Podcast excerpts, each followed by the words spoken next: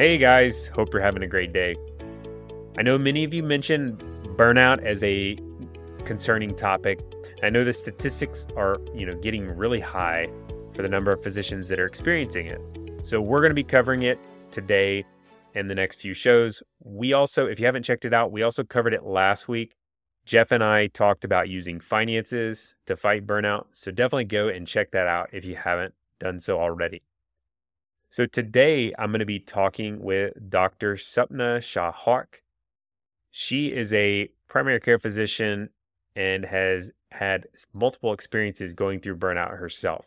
So she's going to be sharing a little bit more on those experiences.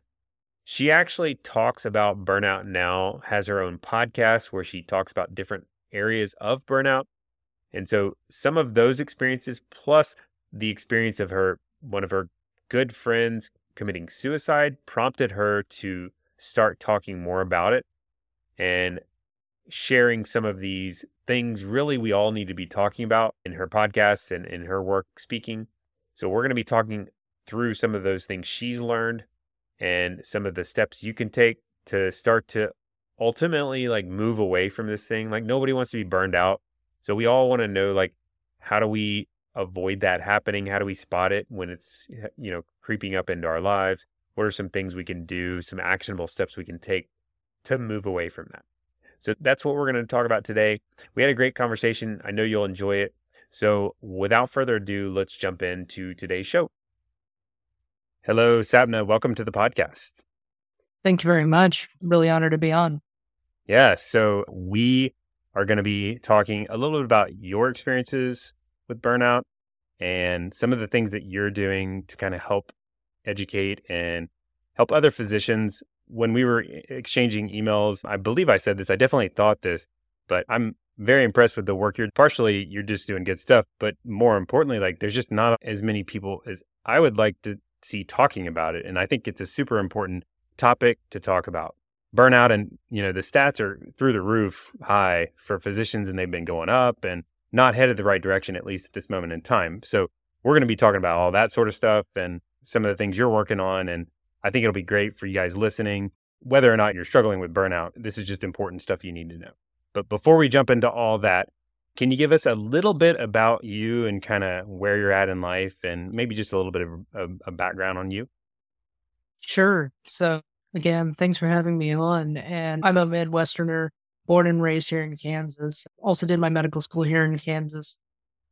Did my residency in Wichita internal medicine. And I've been practicing in Little Kansas for about a little under 10 years in one way or another. Have a I've experienced burnout twice myself, which some of them the first episode did fit it within the first five years. But then, you know, just as the pandemic hit and growing family, I really had to scale back and there were some life changing events that I'm sure we'll get into that really exacerbated my choice to cut back to part time and focus on more work life balance and getting back to who I see myself as more than just a physician. We're all, we're all pretty complex creatures as humans. That is exactly right. Well, I'm curious to hear about your experiences you know, with burnout and just with not being burned out, both of them are important. But I think it would be good to clarify, like, what exactly is burnout? Like, what? I know there's probably a clinical definition, but like, what does it feel like? What does it look like? Like, are we just, you know, can we kind of start there? Sure. And, you know, there's a formal definition, World Health Organization, and it's typically work related, where you feel disconnected, cynical, fatigue, that is not remedied by sleep or rest.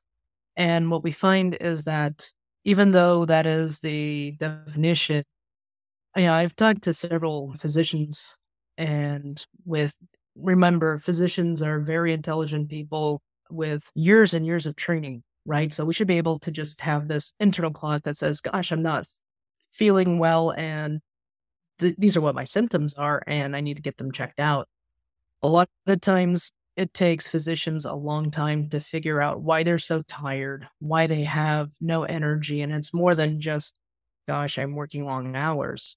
You know, we're used to that through medical school and residency. So for different people, they can also present as brain fog or you know, grinding of the teeth or other physical manifestations that don't necessarily fit that formal definition. Is it kind of feel like stress, but, you know, can't get rid of it and building and, or it's just like you can't shake it and not excited about work anymore and all the above. You know, for me, the first time it was more of I couldn't turn my mind off. I couldn't turn my mind off no matter what you were doing. No matter what I was doing, I have a history of insomnia, which you know I've always used it to read or do something. But I mean, it got to the point where I was falling asleep three or four o'clock in the morning, just so that way I was so scared of missing a page, and you know I'd be up at six or seven to do it again. No, so that was sleeping like three hours, four hours a night. Correct. And some of that was self inflicted. I will totally own up to that. But, you know, I mean, it's just, you can't be on anything for sleep, nor would I want to. But how do you fix your, how do you fix your sleep if you can't get your mind to calm down? And in medicine, you know, physicians can be, there can be professional repercussions if you seek help for certain things like that because nobody wants to be given a mental health diagnosis. It can potentially in some states when we go to answer questions regarding our or to renew our license every year. You know, these states have do you have depression, anxiety? Are you being treated for mental health disorder? And so, you know, that's one deter- deterrent. Kansas has now since changed that 2019, I believe as, Octo- as of October. Um, it was consolidated into one question to if you have a mental health diagnosis or history of addiction that would impede your ability to use medicine, something of that wording. So mm. the Board of Healing Arts here in Kansas, they're very pro physician and pro getting help. Just to the, they just want to ensure that physicians can practice safely. Whereas in other states, that is not the way the questions are worded. The reason why I say that is because, you know, that's part of the reason why phys- physicians, you know, we're just horrible patients. We don't seek help because of professional repercussions, or we are conditioned to, you know, you can't miss work to go take care of your own health. Right. So you were feeling at that time when you started to feel some symptoms, you were also at the same time feeling that pressure to like not do anything about it or like what does that feel like? Is it like I don't want to admit this is anything or is it like I know I have something and I need to I'm not going to ask for help? I think it was just oh, come on, it's just it's just part of the profession. Everybody goes through this, so like man up or woman up or exactly just cowboy up is what we say. Put there you go that's better. Put your big boy pants on or whatever. That's right.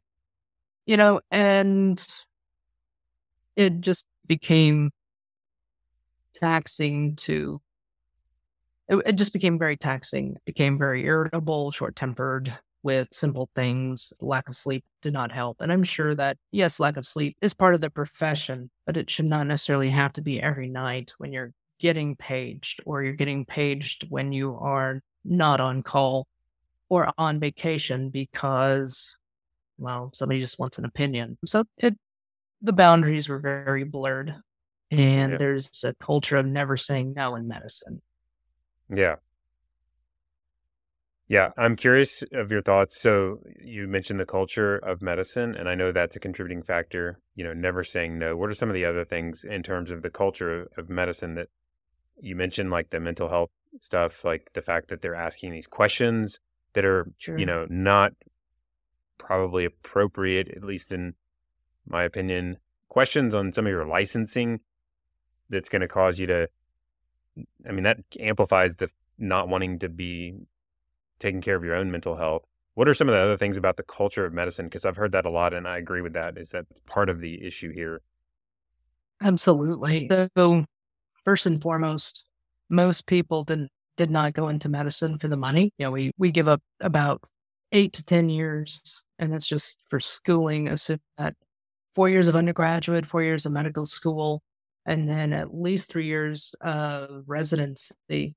So it's not for the money because we start behind the eight ball and come out with two hundred plus thousand dollars of debt. So it's incredibly expensive to pursue medical school. And I think that there's a culture in medicine where this is the way it has always been done. This is the way that this is the mold that you need to fit and just shut up and do it.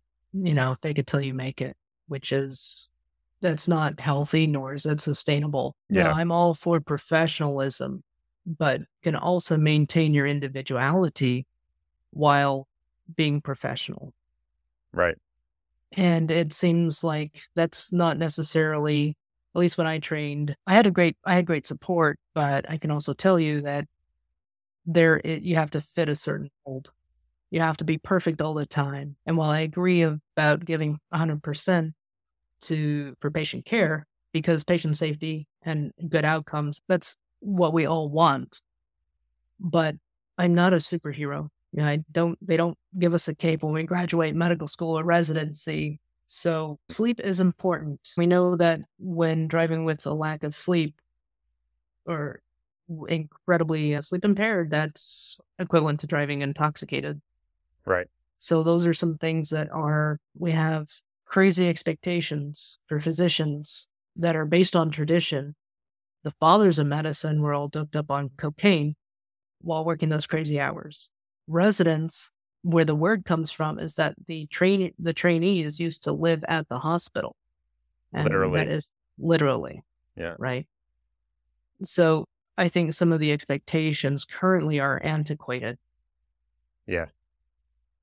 My buddy that I run with every morning, he was actually on the podcast a long time ago. He's a parenting doctor, doctorate of parenting and child development. Like he's a professor, and he we talk about you know our work a lot and when we're running. And I shared with him not long ago about physicians and the burnout statistics and all that stuff, and how a lot of them struggle with self care. And he was blown away. He always wanted to get into medicine. Long story, Mhm. didn't get into it, but he was blown away by the fact that he always kind of thought of like physicians as like the top tier of taking care of themselves and had it all figured out and that kind of thing.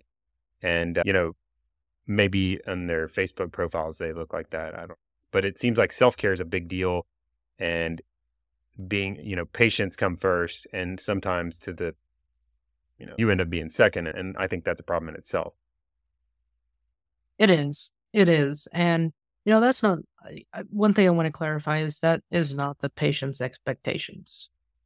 Yeah. Right. That's not the patient's expectations. I have fantastic patients that do realize my humanity, and I'm appreciative of that. One thing is that we are trained that way through medical school and residency. The patients always come first. And, you know, well, I've never missed a day of work and or I only missed one day with the flu, or we'll hear, oh, you know, I've talked to other physicians where they know they should have stayed home, but it's a badge of honor to show up to work and not take care of yourself. So it is the culture. You know, self care is not selfish if that is the way you replenish your cup, right? Because we can't be running on fumes. We know that when physicians are burned out, there are more medical errors made. It costs the system more money, and there are worse outcomes because of all that. In the end, it really does matter financially and for patient safety, plus for the safety of the physician. Yep. 300 to 400 physicians a year here in the United States take their own life. Yep. They die by suicide. And how many people wreck their cars on the way home from work after stupid long shifts? Uh, And, you know, maybe who knows what those statistics are? I'm sure that's hard to figure out. Right. And then, you know, family issues that it causes, like when you come home and your like spouse is like, where have you been? You know, there's always a lot of problems that can come from all of that. But I think it's imbalance. Uh, Part of it is just you have to have balance. It's impossible to be perfectly balanced, but having Correct. zero balance, like all in on 100% on work, professional, Right. even if you absolutely love it. That's the problem is like people love it going in, a lot of people we work with, but it almost like ruins their passion or at least hurts it because they're so all in on it. Anything you go all in on like that, you're going to suffer from when you don't have balance. But 100% on point. So like you're you're motivated to talk about this and I referenced that earlier like a lot of I'm blown away in that these statistics what is it like over 60% are saying they're burned out in medicine. That's like the latest with the pandemic, you know, post pandemic. But like, there's still not a ton of people talking about it. And I thought, uh, you know, I would think on the surface, like, there's a ton of people, like 60% of physicians are burned out. Um, I would think there'd be tons of people talking about it. And there is more and more people talking about it. But how come mm-hmm. nobody's talking about it? And what motivated you to start talking about it?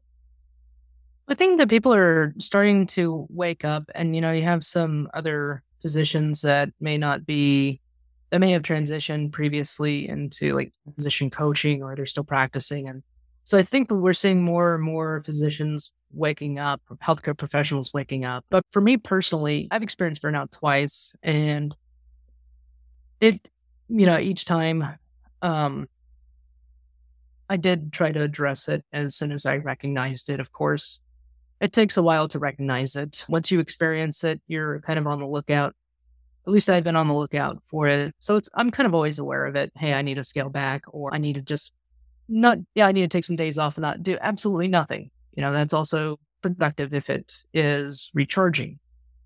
But the biggest thing that really pushed me forward was in 2019, my best friend from medical school and residency, also a physician in my hometown, died by suicide. And, you know, when you get that call, I got a call from her a spouse while I was at work, and that's how I found out. When you receive that type of news, I think it just it changes you.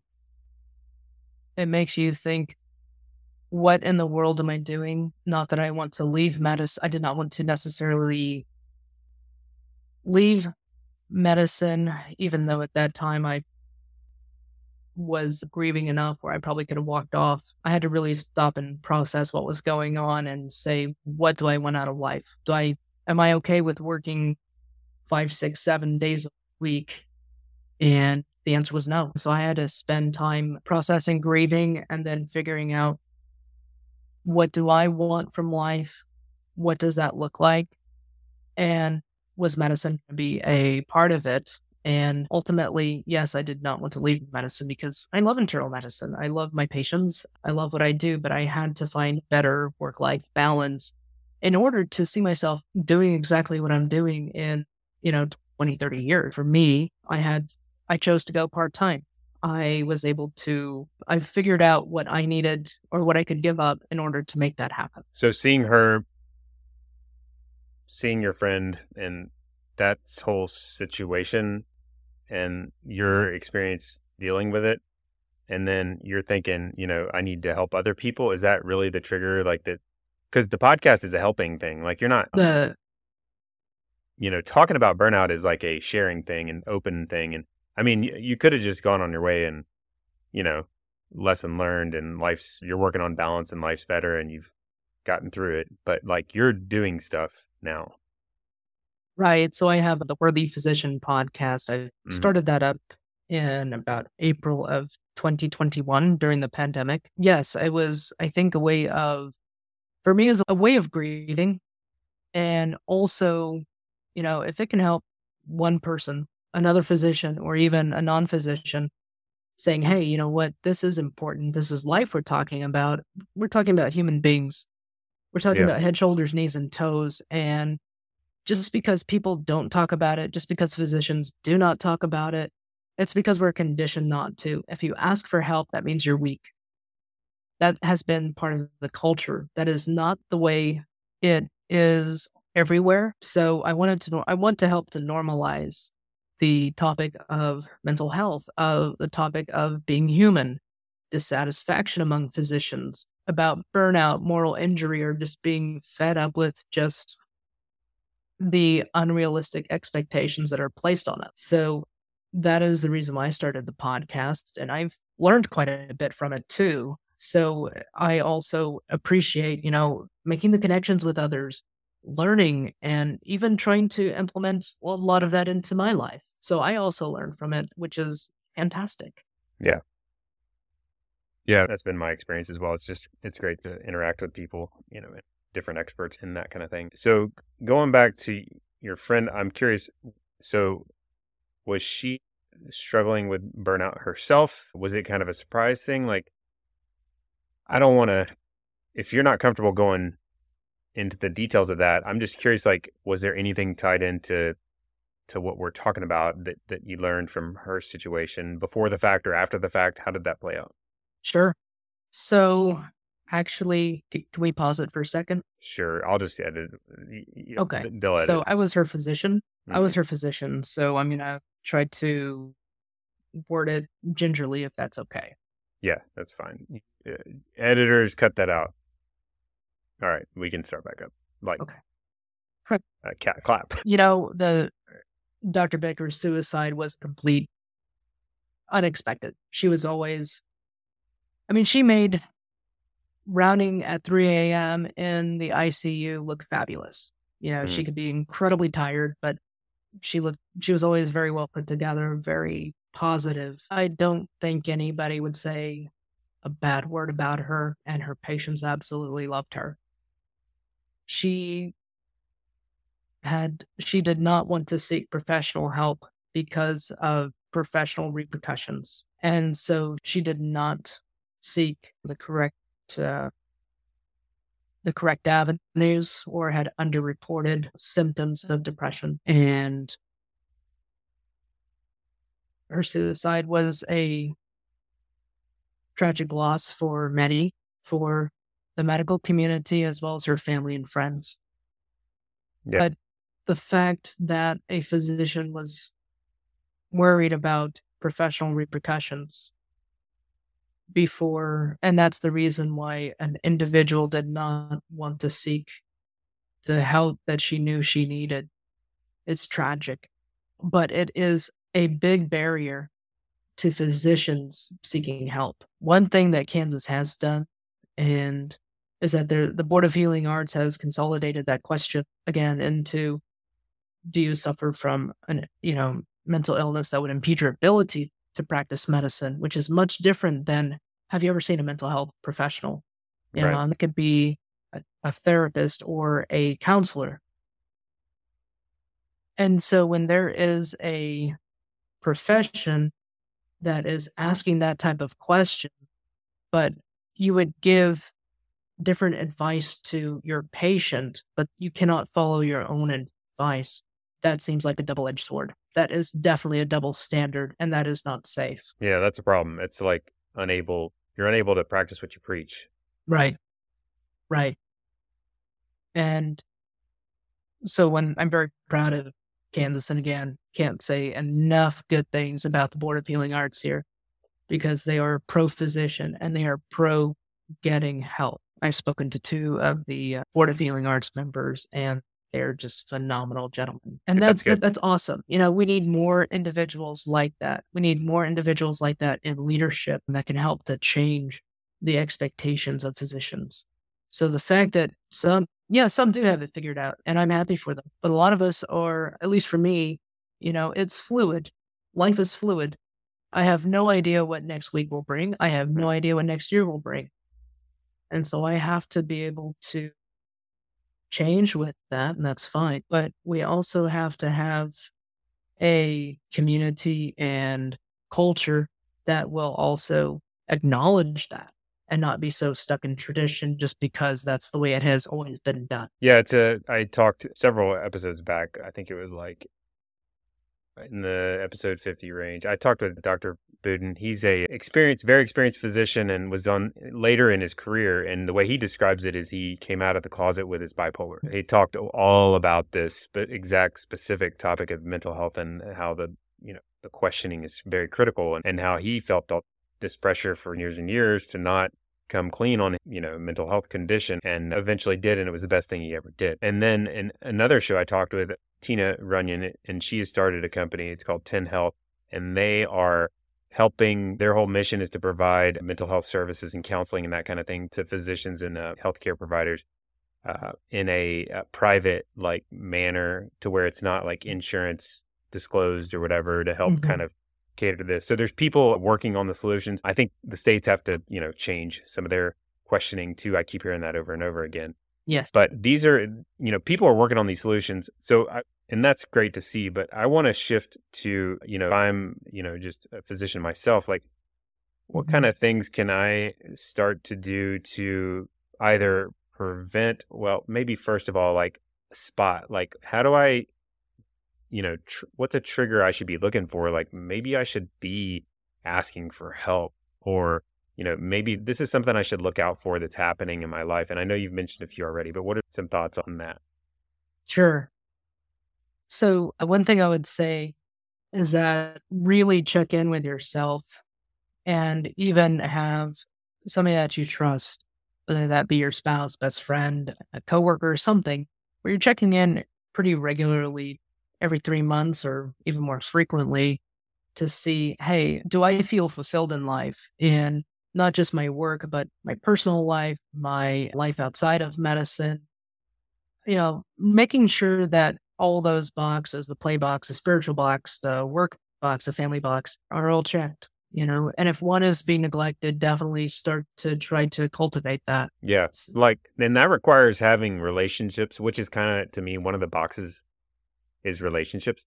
So you Yes. kind of, you have to have relationships to do what you're just, what you're saying. Like you have to have someone to be able to talk to. Some people mm-hmm. don't even have anyone to, a lot of people don't even have anyone to talk to, which is a challenging spot to be in because you feel alone. But, you know, in that situation, I think the first step is you got to proactively, you know, find people that you can relate to and have that conversation with. But having that, con- being able to have that conversation with someone, that's the guy I run with, like I was talking about earlier. I Mhm. have that guy, buddy Right. of mine, and, you know, and my wife, and but different circumstances. You want to, like professionally, I talk to him about that stuff. And it's amazing to have a person that you can say anything in the world to Yes. and that they're not going to judge you and that they're going to like you know allow you to be vulnerable and that sort of thing it's amazing to have that kind of person and once you do that's you can just you know you want to check in check in with them as much as you can because that's they're going to be kind of that you know mirror because it's very difficult to self diagnose right I Oh, mean, yes. it is for Oh, me yeah. Oh, yeah, for sure. And once you, you know, once you've established that relationship, if you, if they say, hey, you know, you seem kind of off, well, in in what way? You know, take that inventory and really see, okay, oh gosh, you know, I'm getting irritable. Why? Why Mhm. am I irritable? Being able to, I think, and this is something we are horrible at sometimes in medicine, is really looking at our emotions. And it seems very foo foo, but I think it's very important to Yeah. say, okay, you know, what are my emotions here? Why am I irritable? Oh, because I'm angry, or I'm angry because I've told five patients this week that they have cancer, or I have been getting little sleep, or I feel overwhelmed because of these projects. You know, so it's important to label those things. And then once you label those things, I would say prioritize and delegate as much as you can. And at the end of the day, if you don't recognize yourself or if you find that you're not satisfied where you are in life, change your narrative. Really sit down and look at what you need to be able to achieve that satisfaction. And for each person, it's going to be different. For me, it was more time to look at things outside of medicine, such as the podcast, such as Mm. speaking, such as getting outside and, you know, not being under fluorescent lights. That's what I needed. So each for each person it's going to be different. For those that do not have for physicians in particular, if you do not have somebody to that you feel that you can talk to there are resources online where these are volunteers and one is physician coach support. They are available it's not 24/7 but it is 7 days a week via zoom. These are physicians that are volunteering and you know from one physician to another it is important to have that connection. Sometimes when you're not when you're speaking to somebody that is not a physician or non-medical some things get lost in translation. Sometimes it's nice to speak to a peer Another one is Physicians Anonymous, and that has been started by a uh, physician in the UK. And that is that is via Zoom as well. I think those meetings are on Tuesday night, again via Zoom. So there are ways to connect and to maybe hash out some of these things. Yeah. Yeah, I'll link to those hopefully they have both have websites. I'll link to those in the show notes. But yeah, resources are good. You mentioned prioritizing and delegating. I'm curious what exactly you mean by that. Sure. So for me, prioritizing, I prioritize, okay, when I'm at work, I concentrate on work. But when. I'm at home, Works off. work is off. It's, I'm, I hang the doctor hat up. How do you Right. do that? A lot of compartmentalizing. And I, you know, it's never 100%. Do stay up thinking about my patients. I do stay up worried about my patients. So, you know, that patients that we really care about our patients as physicians. And yes, they keep me up at night at times. So it's not always 100%, but I do the best I can. And I do outpatient only. So I gave up hospital work a couple of years back. And for me, it's worked out well. You know, I'm pageable at uh, in the after hours and on the weekends. You know, we have a call group as well. So there's that barrier as well to I'm not being on call every weekend. We have, I think, about six physicians more or less that are in the call group. So it's nice to be mm. able to rotate. Yeah. Delegating. Delegating, you know what? A, my house is not going to be, I mean, it's clean, but it, you know what? I have small kids. They live here. It looks like they live here. so, yes, there are toys. There's crayon on the wall. I have, and just, you know, started to embrace their creativity. And, you know, for me, that that's okay. And we're pretty open. I'm pretty open with anybody. Okay. Yeah. You know, we have, I have kids and they look like they live here. So if that's not okay with you, we're, we can meet elsewhere, right? For coffee or what have you. But also if mowing the lawn, it needs to get done. However, if that is another to do thing, if it is in your budget, have somebody else cut your lawn, have somebody else do your grocery shopping and deliver groceries to your house. You know, we Yeah. have, we can utilize technology with for that. Right. There are also other, you know, wanting to eat healthy is good, is also self care. And for those weeks that get crazy, yeah, we'll do, I'll do freshly or fit and lean.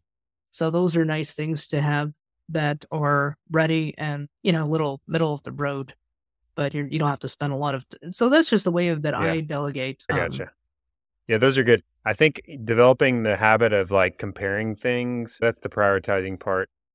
So, for example, if you're busy, everybody's busy now, right? right. So, like, everybody's busy. So, let's just acknowledge all of us listening have all of our schedule committed to. We're all busy.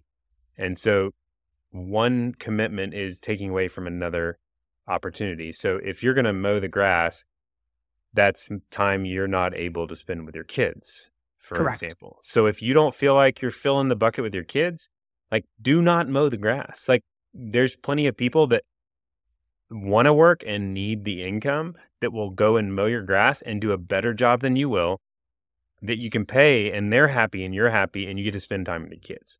exactly. There's all kinds of things like that in our everybody's lives and physicians are in such a good position because you have the income. It's great because it gives you the ability to be able to do those kinds of things. So outsourcing, prioritizing and outsourcing, I like that, you know, way of wording it, but it's you can look at those things that you consider like not so for me, like mowing my grass is way lower than spending time with my kids. And so being able to have someone, you know, take that off my plate and opening up time for me to spend time with kids is that's an absolute home run. And you can do that in all sorts of like cleaning the house, like, you know, all sorts of different things in your life, right. uh, especially for those things that are lower priority.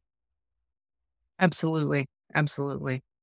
And that frees up capacity to recharge. Like me recharging is like wrestling with my kids in the basement.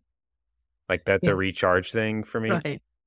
you know, to kind of get some shake things if work is stressful and that kind of thing. Well, we also know that just human interaction with some of our favorite humans, there's nothing better in the world. It's incredibly therapeutic. Like laughing and like yeah, dancing and being a dummy, like that kind of stuff is good exactly. for like, I don't know, I've never experienced major burnout, but like I've had plenty of stress and anything I can do that's like laughing or, you know, fitness, like running as hard as you possibly can. Uh, it just clears your mind and, you know, allows you to kind of work through stress. And those sorts of things are huge. But I think when in, in medicine, there's two things that I see restrict people is time and money. And I think that's true in everything. In training, you have like such limited time and even in practice sometimes. And it makes it more difficult when you just have so much time that's already committed. And then on top of that, sometimes the finances are already committed to as well. Like if, so in other words, you're required to commit the time because you have so many financial commitments. Mm-hmm. Also, kind of a restricted sort of environment. But I think you've done some podcasts where you talk about like getting that ability to recognize that and saying no. Like saying no is something, and I think we talked about it earlier, like being able to say no is a big deal. Correct. So I think boundaries are huge, right? We have boundaries with property lines. And why is that? Because we don't want everybody trampling over our lawn or you know, somebody stealing our cable, what have you. That might be antiquated nowadays for some listeners, but you know, it was a real thing back when I was. What's cable? Right? exactly. What's cable nowadays? You don't want anybody stealing your Wi-Fi, right?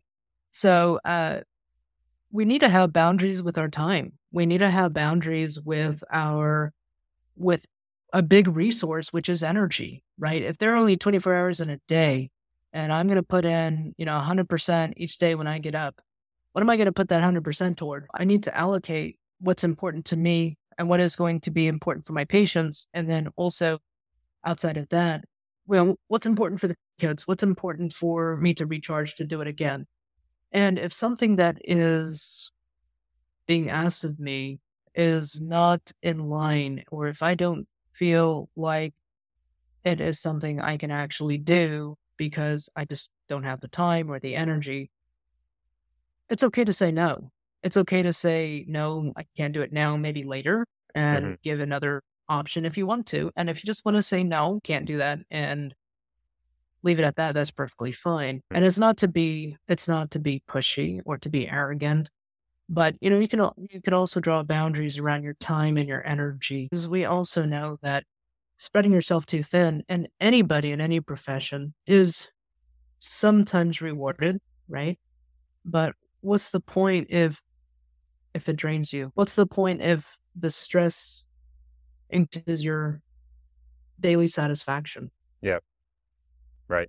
I work with not work. I volunteer with a retired physician doing homeless stuff and he I've talked to him a lot about his career and everything and he and I've heard multiple people say this, but his biggest regret is working too much and spent not spending enough time with his family and doing things like volunteering like we're doing now. And when he was young and, you know, able and that sort of thing, his regret was not having, you know, dedicating, you know, too much time to his practice and basically like saying yes to everything related to work. But, you know, uh, you don't want to get to the point where you're the person in the late stages of their life that's like regretting having not said no. So I think reminding yourself, for me, it helps to and my wife helps me too sometimes. Like the people in my life that I love help me remember this, but like reminding myself when you're saying yes to something, you're by definition saying no to something else. So like what are you saying no to is really the better question if you say yes.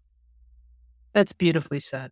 And if you can remember that, I have to some I forget it all the time, but like if I can just it's like write it on my screen, but especially if I had a, I've developed a muscle. I think it's a muscle too. Like saying no is a skill. Nobody, well, some people are naturally good. I was not naturally good at it. I've had to work on it. But if, especially if you're trying to work on that, like saying no boundaries type stuff, you literally put it on the screen, like so you see it. Because mm-hmm. we all forget, we get so busy, especially in, if you're in busy mode, like you forget what, you know, you're how old you are, what you, you know, what day of the week it is. It's just the yeah, real the mind gets kind of fogged. But well, as we start to wrap up, any other suggestions or tips for people on like navigating this whole like career balance or even maybe people that are, you know, struggling with burnout or asking for help? I think you've already thrown out some great resources, but other resources or ideas, or I know everybody should check out your podcast. That'd be a great place because you're teaching stuff. I mean, like you're talking to experts and talking about this stuff and you can really dig in there. But other things that come to mind that we haven't talked about yet? Yeah, I would say, uh, you know, coaching is definitely something I think physicians should or people should consider, right? Because it would be something that is not necessarily labeled as a mental health professional. Yeah. And, you know, they're not there to necessarily give you advice. They're there to help you look for your own solutions. So, Right. coaching is always a good middle of the road. I think I, my opinion is that everyone would benefit from coaching.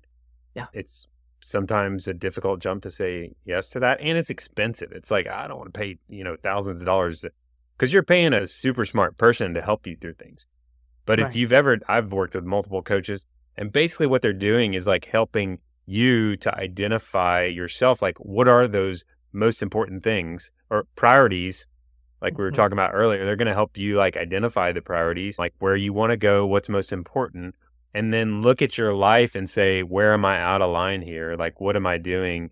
And they're going to become like that mirror that's going to say because they're not like you were saying they're not like pushing you anywhere. They're just helping you to self direct in that ideally that direction of like what's most important and everybody wants to do that. That's the thing. Everybody wants to move towards like an ideal life and i think that's a mm-hmm. great suggestion but it seems like it's been now there are a lot more i see like physician coaches like physicians Yes. coaching physicians and that's really good to see you know as an ex- expanding thing but i think like i said everybody in my profession like it's been a thing like it's kind of a thing that people have coaches Mhm. for the longest time it didn't seem like there was many physician coaches Yeah, I think it's starting to pick up more and more. I see a lot more enthusiasm, maybe because for that. Again, physicians, we are really taught to educate our patients. We're taught to edu- you know, help with the lead them down a certain road with motivational interviewing. We are taught how to communicate with patients. And so we learn a lot of these skills in medical school, which are I think are very parallel with what coaches do. And so I can see why more and more physicians are having that as an interest. I would definitely say, you know what? I understand 100%. Do understand the professional, how scared you can be as a physician or another professional in to, to seek mental health. But you are definitely worth it. And, you know, get involved with yeah, Am- American College of Physicians is for internists. Get involved in your professional groups. Get involved and really try to legislate to the Board of Healing Arts or to the bodies that be that make up those questions because they do need to be changed. Start somewhere with trying to advocate for that change. But before you do that, if you're feeling like you need help, seek help because you are definitely worth it. You can be replaced at work. I've seen it happen at the drop of a hat, but you cannot be replaced at home. yeah do it for your family uh, you know seek help it's it's okay to ask for help everybody Yes. needs help that's the thing everybody needs help all of us also so i said we all need a coach would all benefit from a coach i also think everyone would benefit from meeting and work and talking with a therapist like Amen. Yes. we all need like we all got all this baggage especially so i go see a therapist i'm like i don't want to talk about my childhood they're like you know within a few minutes we're somehow talking about childhood and i'm like crying i mean that's but that's how you work through those things and you know it's you feel better at the end but it is intimidating sometimes for us perfectionist type a types you know to seek help but it is everybody needs help Yes. And to be honest with you, I, since my friend's suicide, I've been in therapy. Hmm. And it is because it was a huge loss. Suicide leaves a lot of unanswered questions. Yep. And I'm not going to sit here and judge somebody for doing that because that person must have been in a lot of pain to do that. Yep. And that's sad because we lose so many beautiful people every year to suicide, whether physician or non physician. It is just too common. So I would love to see those numbers go down. I would love to see that physicians and other professionals can actually talk about, hey, yeah, today was really hard and this is why, and have it be okay and not be looked down upon for vocalizing or showing their humanity, showing their vulnerability. Yeah.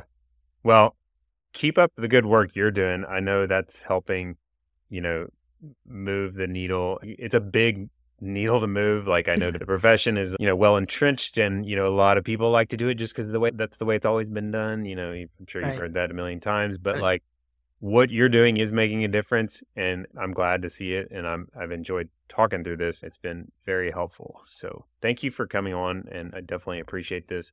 We'll have to Sure. continue on the discussion. There's a lot of different directions you can take this stuff, but Sure. um, Anytime I would love to. And thank you so much for having me. I really enjoyed it. yeah, thank you.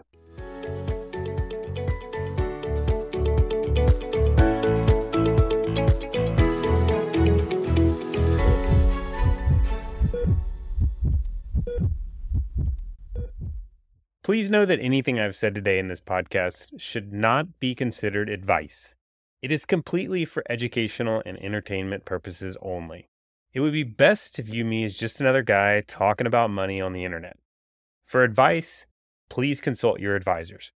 If you don't happen to have a financial advisor already, I happen to know a firm that's absolutely fantastic. It's actually the firm I started and currently run now, Wrenne Financial Planning. And we would love to get to know you better and see if we might be able to help. Feel free to reach out anytime to schedule an introductory meeting. You can find more info about us at www.wrenne, W-R-E-N-N-E.